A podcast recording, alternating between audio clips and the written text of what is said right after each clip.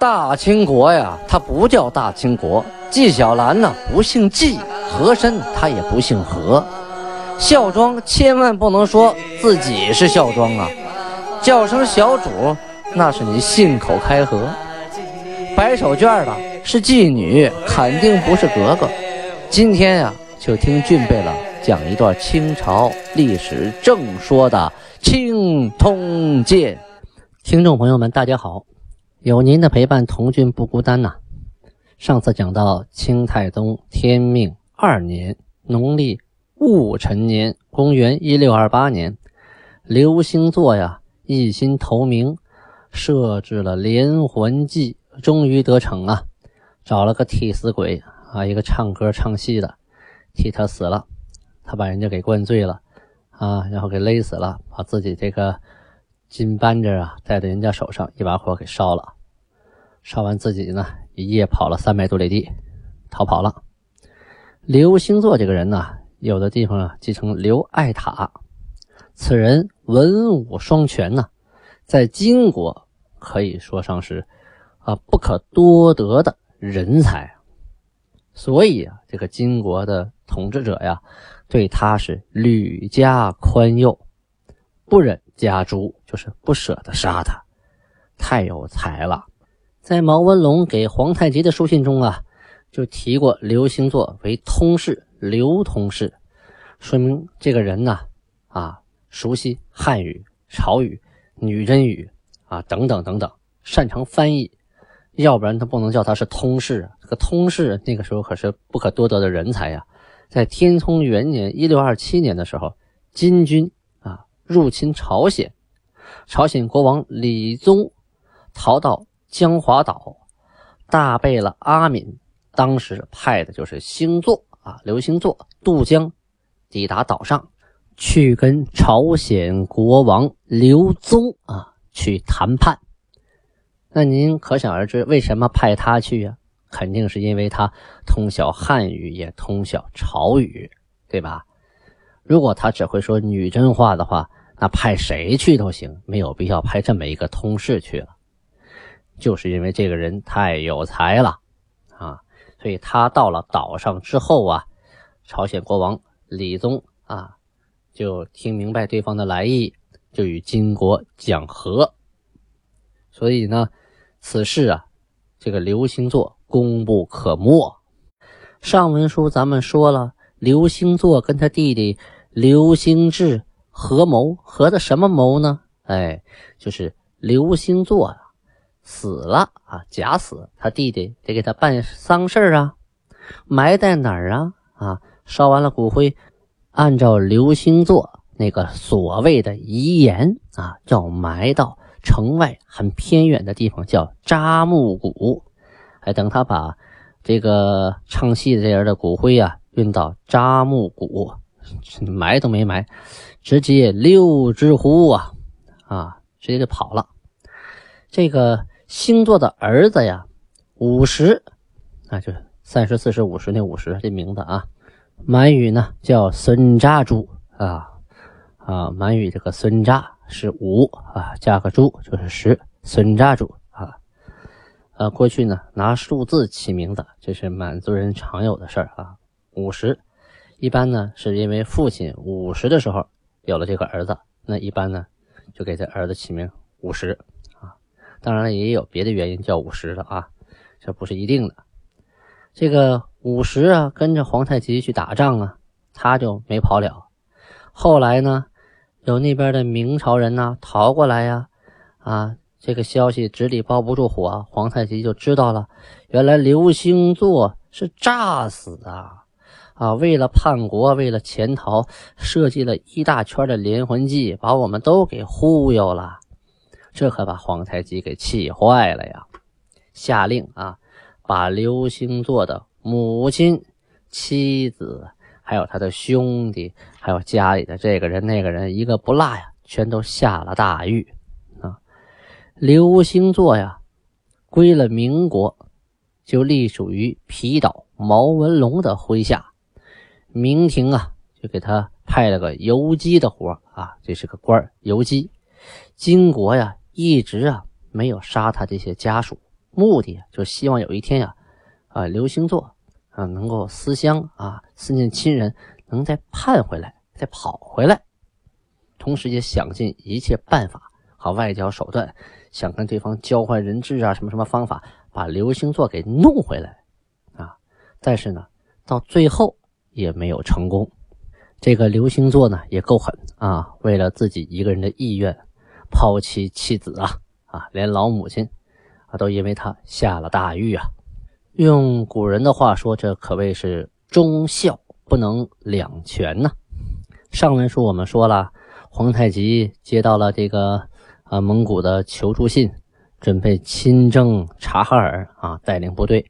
在农历的十月初三，皇太极啊就准备出征了。出征前呢，他也派人去通报察哈尔部，同时啊也跟这些前面商量好这些啊啊降府的外藩蒙古啊科尔沁诸部、克拉沁、塔布囊等等，还有奥汉旗、奈曼旗那些的，还有卡尔喀诸部的贝勒，跟他们说，我要帮你们去打啊察哈尔了。你们呢，上次说好了啊，咱们要把兵合一处，将打一家，约好地点，到时候准时相会。结果呢，到了第十七日，就是说十月十七那天，科尔沁的各个贝勒呀一个都没来啊，没理这茬。土谢图额驸呢奥巴也呃虽然是发兵了啊，但是呢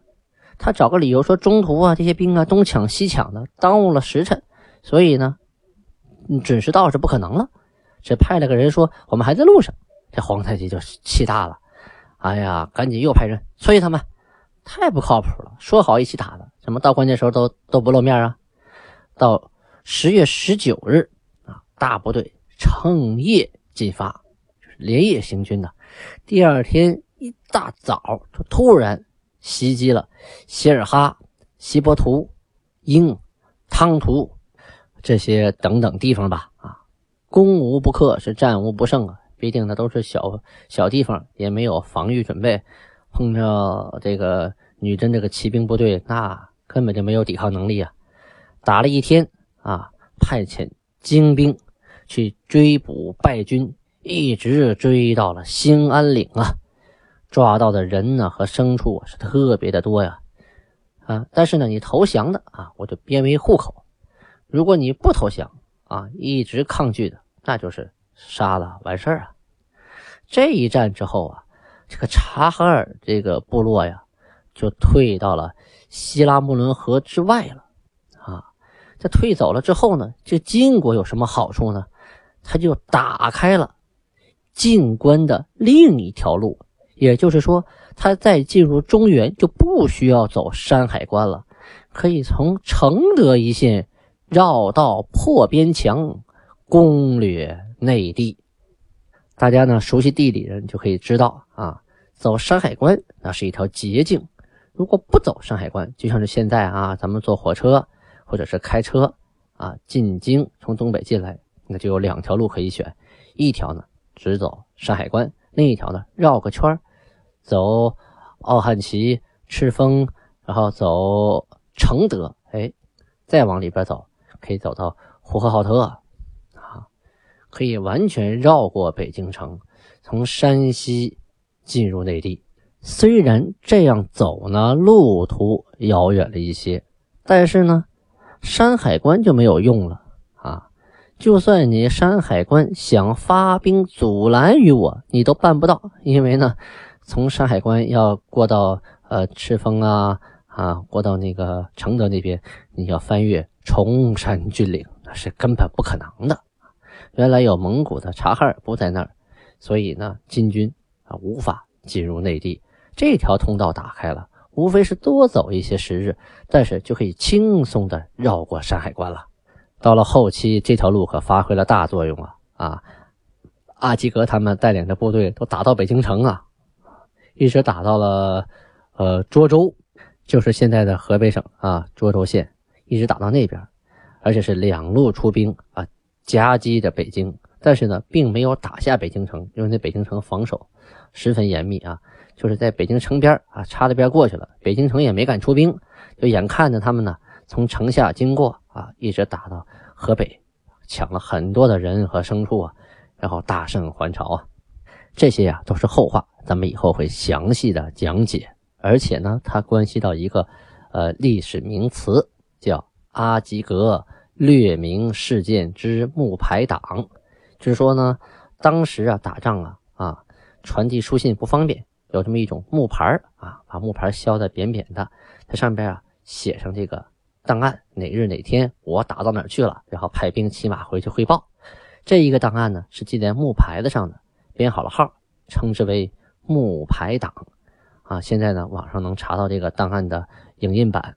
啊。通过这个档案呢，你可以知道当时阿基格进军的路线，还有做了什么事儿啊，立了多少功，打到什么地方。好，这些都是后话，咱们后边慢慢说啊。咱们接着讲清通鉴。呃，这个月份呢，就是农历的十月份啊。京师是指北京城闹了一场地震，这是档案上记载的。关于震级多少，死了多少人，房屋损坏情况是多少，这个啊档案上没有详尽的记载，只是告诉你那一年北京城地震了。但是在当事人的这个心目中啊，所有的很难解释的天文地理状况啊，都认为是老天爷给的一种暗示啊。不管是地震啊、大火呀、大风啊、大雨啊，意意味着这都是有事情要发生啊，是一个征兆。过去呢，明朝在广宁还有蓟镇那个地方，对塞外的蒙古诸部啊，都进行岁赏，就是每年给多少钱啊，养着你们，这样你们都听我的。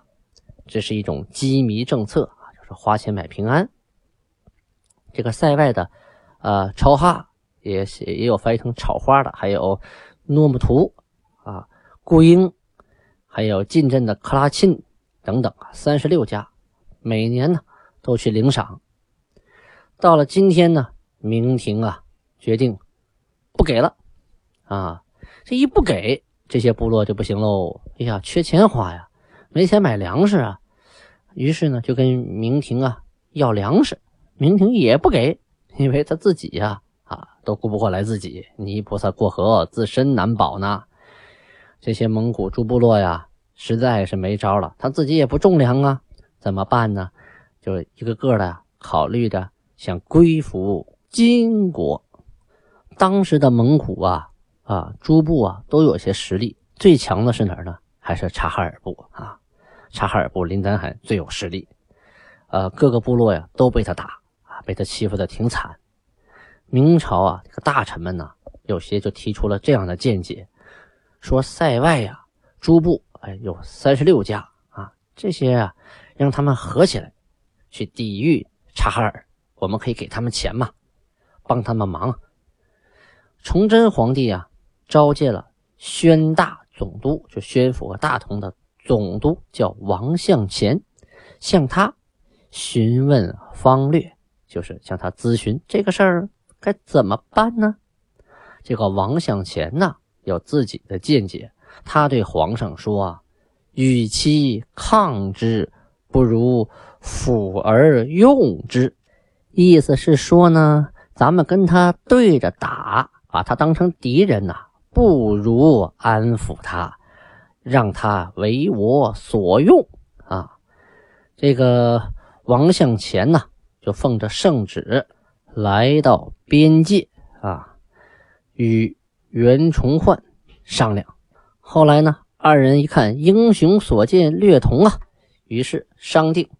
每一年给察哈尔银子八万一千两，让察哈尔为己所用。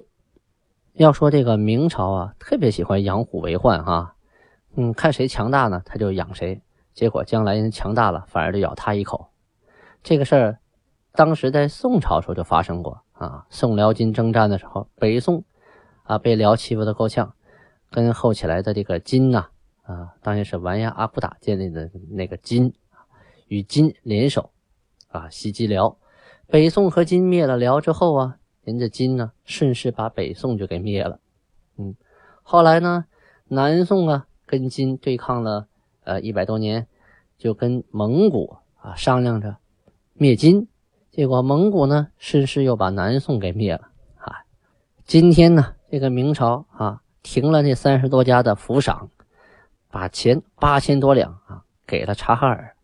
假设你说把这八千多两给自己的部队啊，让他们变得更强大，那别人不就都怕你了吗？去把钱给别人，自己的人还吃不饱呢。哎呀，真不知道他们是怎么想的啊！当然了啊，如果这钱给了这个嗯忠实的人啊，忠诚的部落，将来他帮你，这钱花的也值。如果养虎为患，将来人家翅膀硬了，倒打一耙，哎，那是多么惨的一件事情啊！这就让我想起来，打越战的时候，我们的战士攻入越南人的战壕，发现里边的枪械、弹药、粮食还都印着中国的汉字啊，都是当初中国支援越南的，结果他反过来跟我们打，哎，好，言归正传。啊，十月初九日的档案记载啊，皇太极下了一个禁令，什么禁令呢？严禁擅自杀害降人。什么是降人？就是来投降我的人啊。开始的时候啊，金军去征讨察哈尔，啊，有些马呀疲惫不堪，他就给留在了奥汉的济农城啊，那个城叫济农城，留在那里。命令每一旗啊留一官员在那守着，有个叫达敏的啊，因为生病也留在那儿了。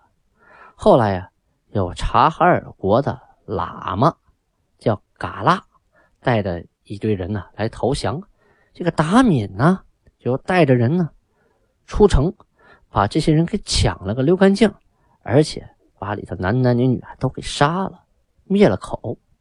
以为这事儿就没人知道了，结果呢，让皇太极给听说了，直接就把这个达敏叫过来，咔嚓一刀就给砍了，什么都不问啊，实在是太气人了。其他的啊，跟着达敏一块出去的人怎么办？各鞭八十啊，就是抽八十鞭的，这还不算啊，还要拿这个铁丝啊，把耳朵、鼻子都给它穿过去。穿上那个铁丝，就是让大家看看啊，这是下场啊！你们擅杀降人啊！后来啊，这大部队凯旋啊，回到浑河，皇太极啊就下狱给奥汉、奈曼、巴林、扎鲁特啊各个地方的贝勒啊。文章是这么说的：闻各处来降者，尔等每邀而杀之。甚非我抚血流离一视同仁义。什么意思？我听说一有来投降的，你们就把人给约过来，然后给杀了，把好东西给抢了，这和我抚血流离之人，和我一视同仁的政策可是正相悖的呀。今后来降之人被杀，若诸贝勒知之，罚人十户啊，贝勒不知而属下人妄行劫杀者，抵死；妻子为奴，举手者留养内地。什么意思？说你们当贝勒的知道啊，这些人被杀了，我罚你十户人，你手底下的十户人不归你了，罚掉。如果你不知情，是属下的人啊，肆意妄为的，没听你的命令，偷摸干了这个事儿，谁杀的谁抵命，他的妻子孩子变成奴隶，谁举报这件事情啊，他就不用再留在呃边疆了，可以留养内地啊，住在沈阳城内，或者是选个地方啊，不用再守边了。而诸部可于各边界遍置少卒，违者罚牛五，少卒有不听前者，罚牛一。就是说，你们各个部落啊，要在所有的边界地区布置岗哨啊、巡逻兵啊。这个你们要是没做到呢，我罚你五头牛。这个哨兵要是不听差遣啊，不按时巡逻，罚他一头牛。这件事情啊，发生肯定是有原因的啊。政策呀，都是制定在事实出现之后。皇太极发现了这个事情，就说明啊，这个边疆啊，守边疆这些人啊，发现有来投降的，这些人呢，肯定是二等公民了。你来投靠我的，猪狗不如啊！想欺负就欺负，想杀就杀，想抢就抢。要是长此以往下去，那谁还敢来归附啊？是不是？皇太极本人是一视同仁的，对归附的人是倍加抚恤的，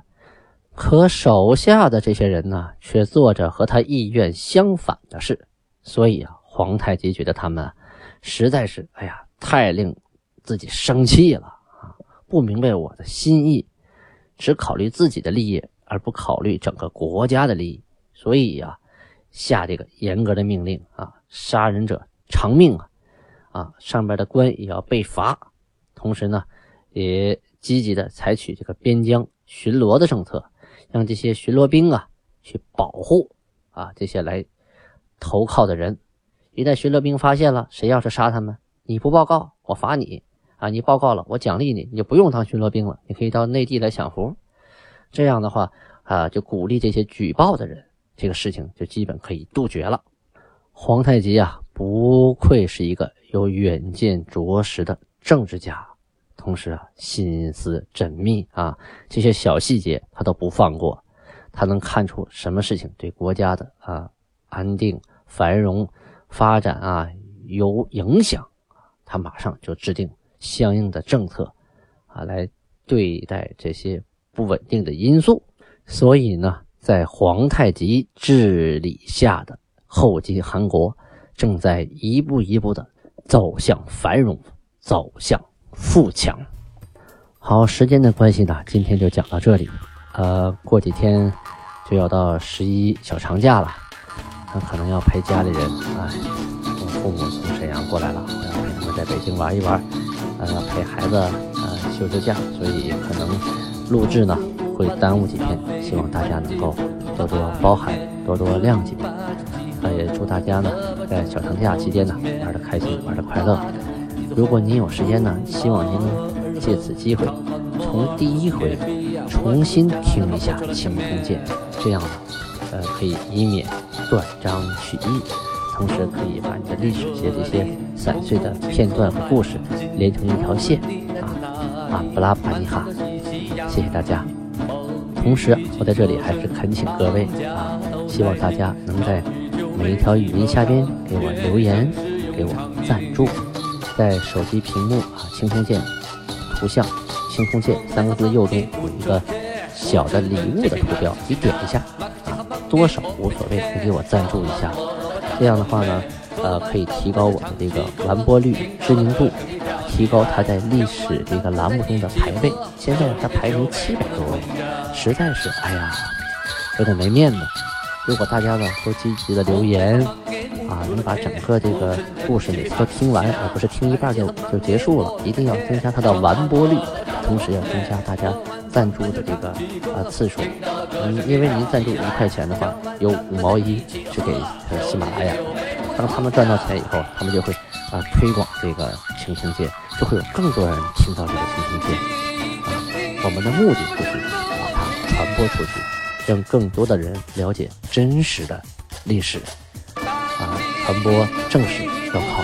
你我他，感谢大家，安布拉巴尼哈。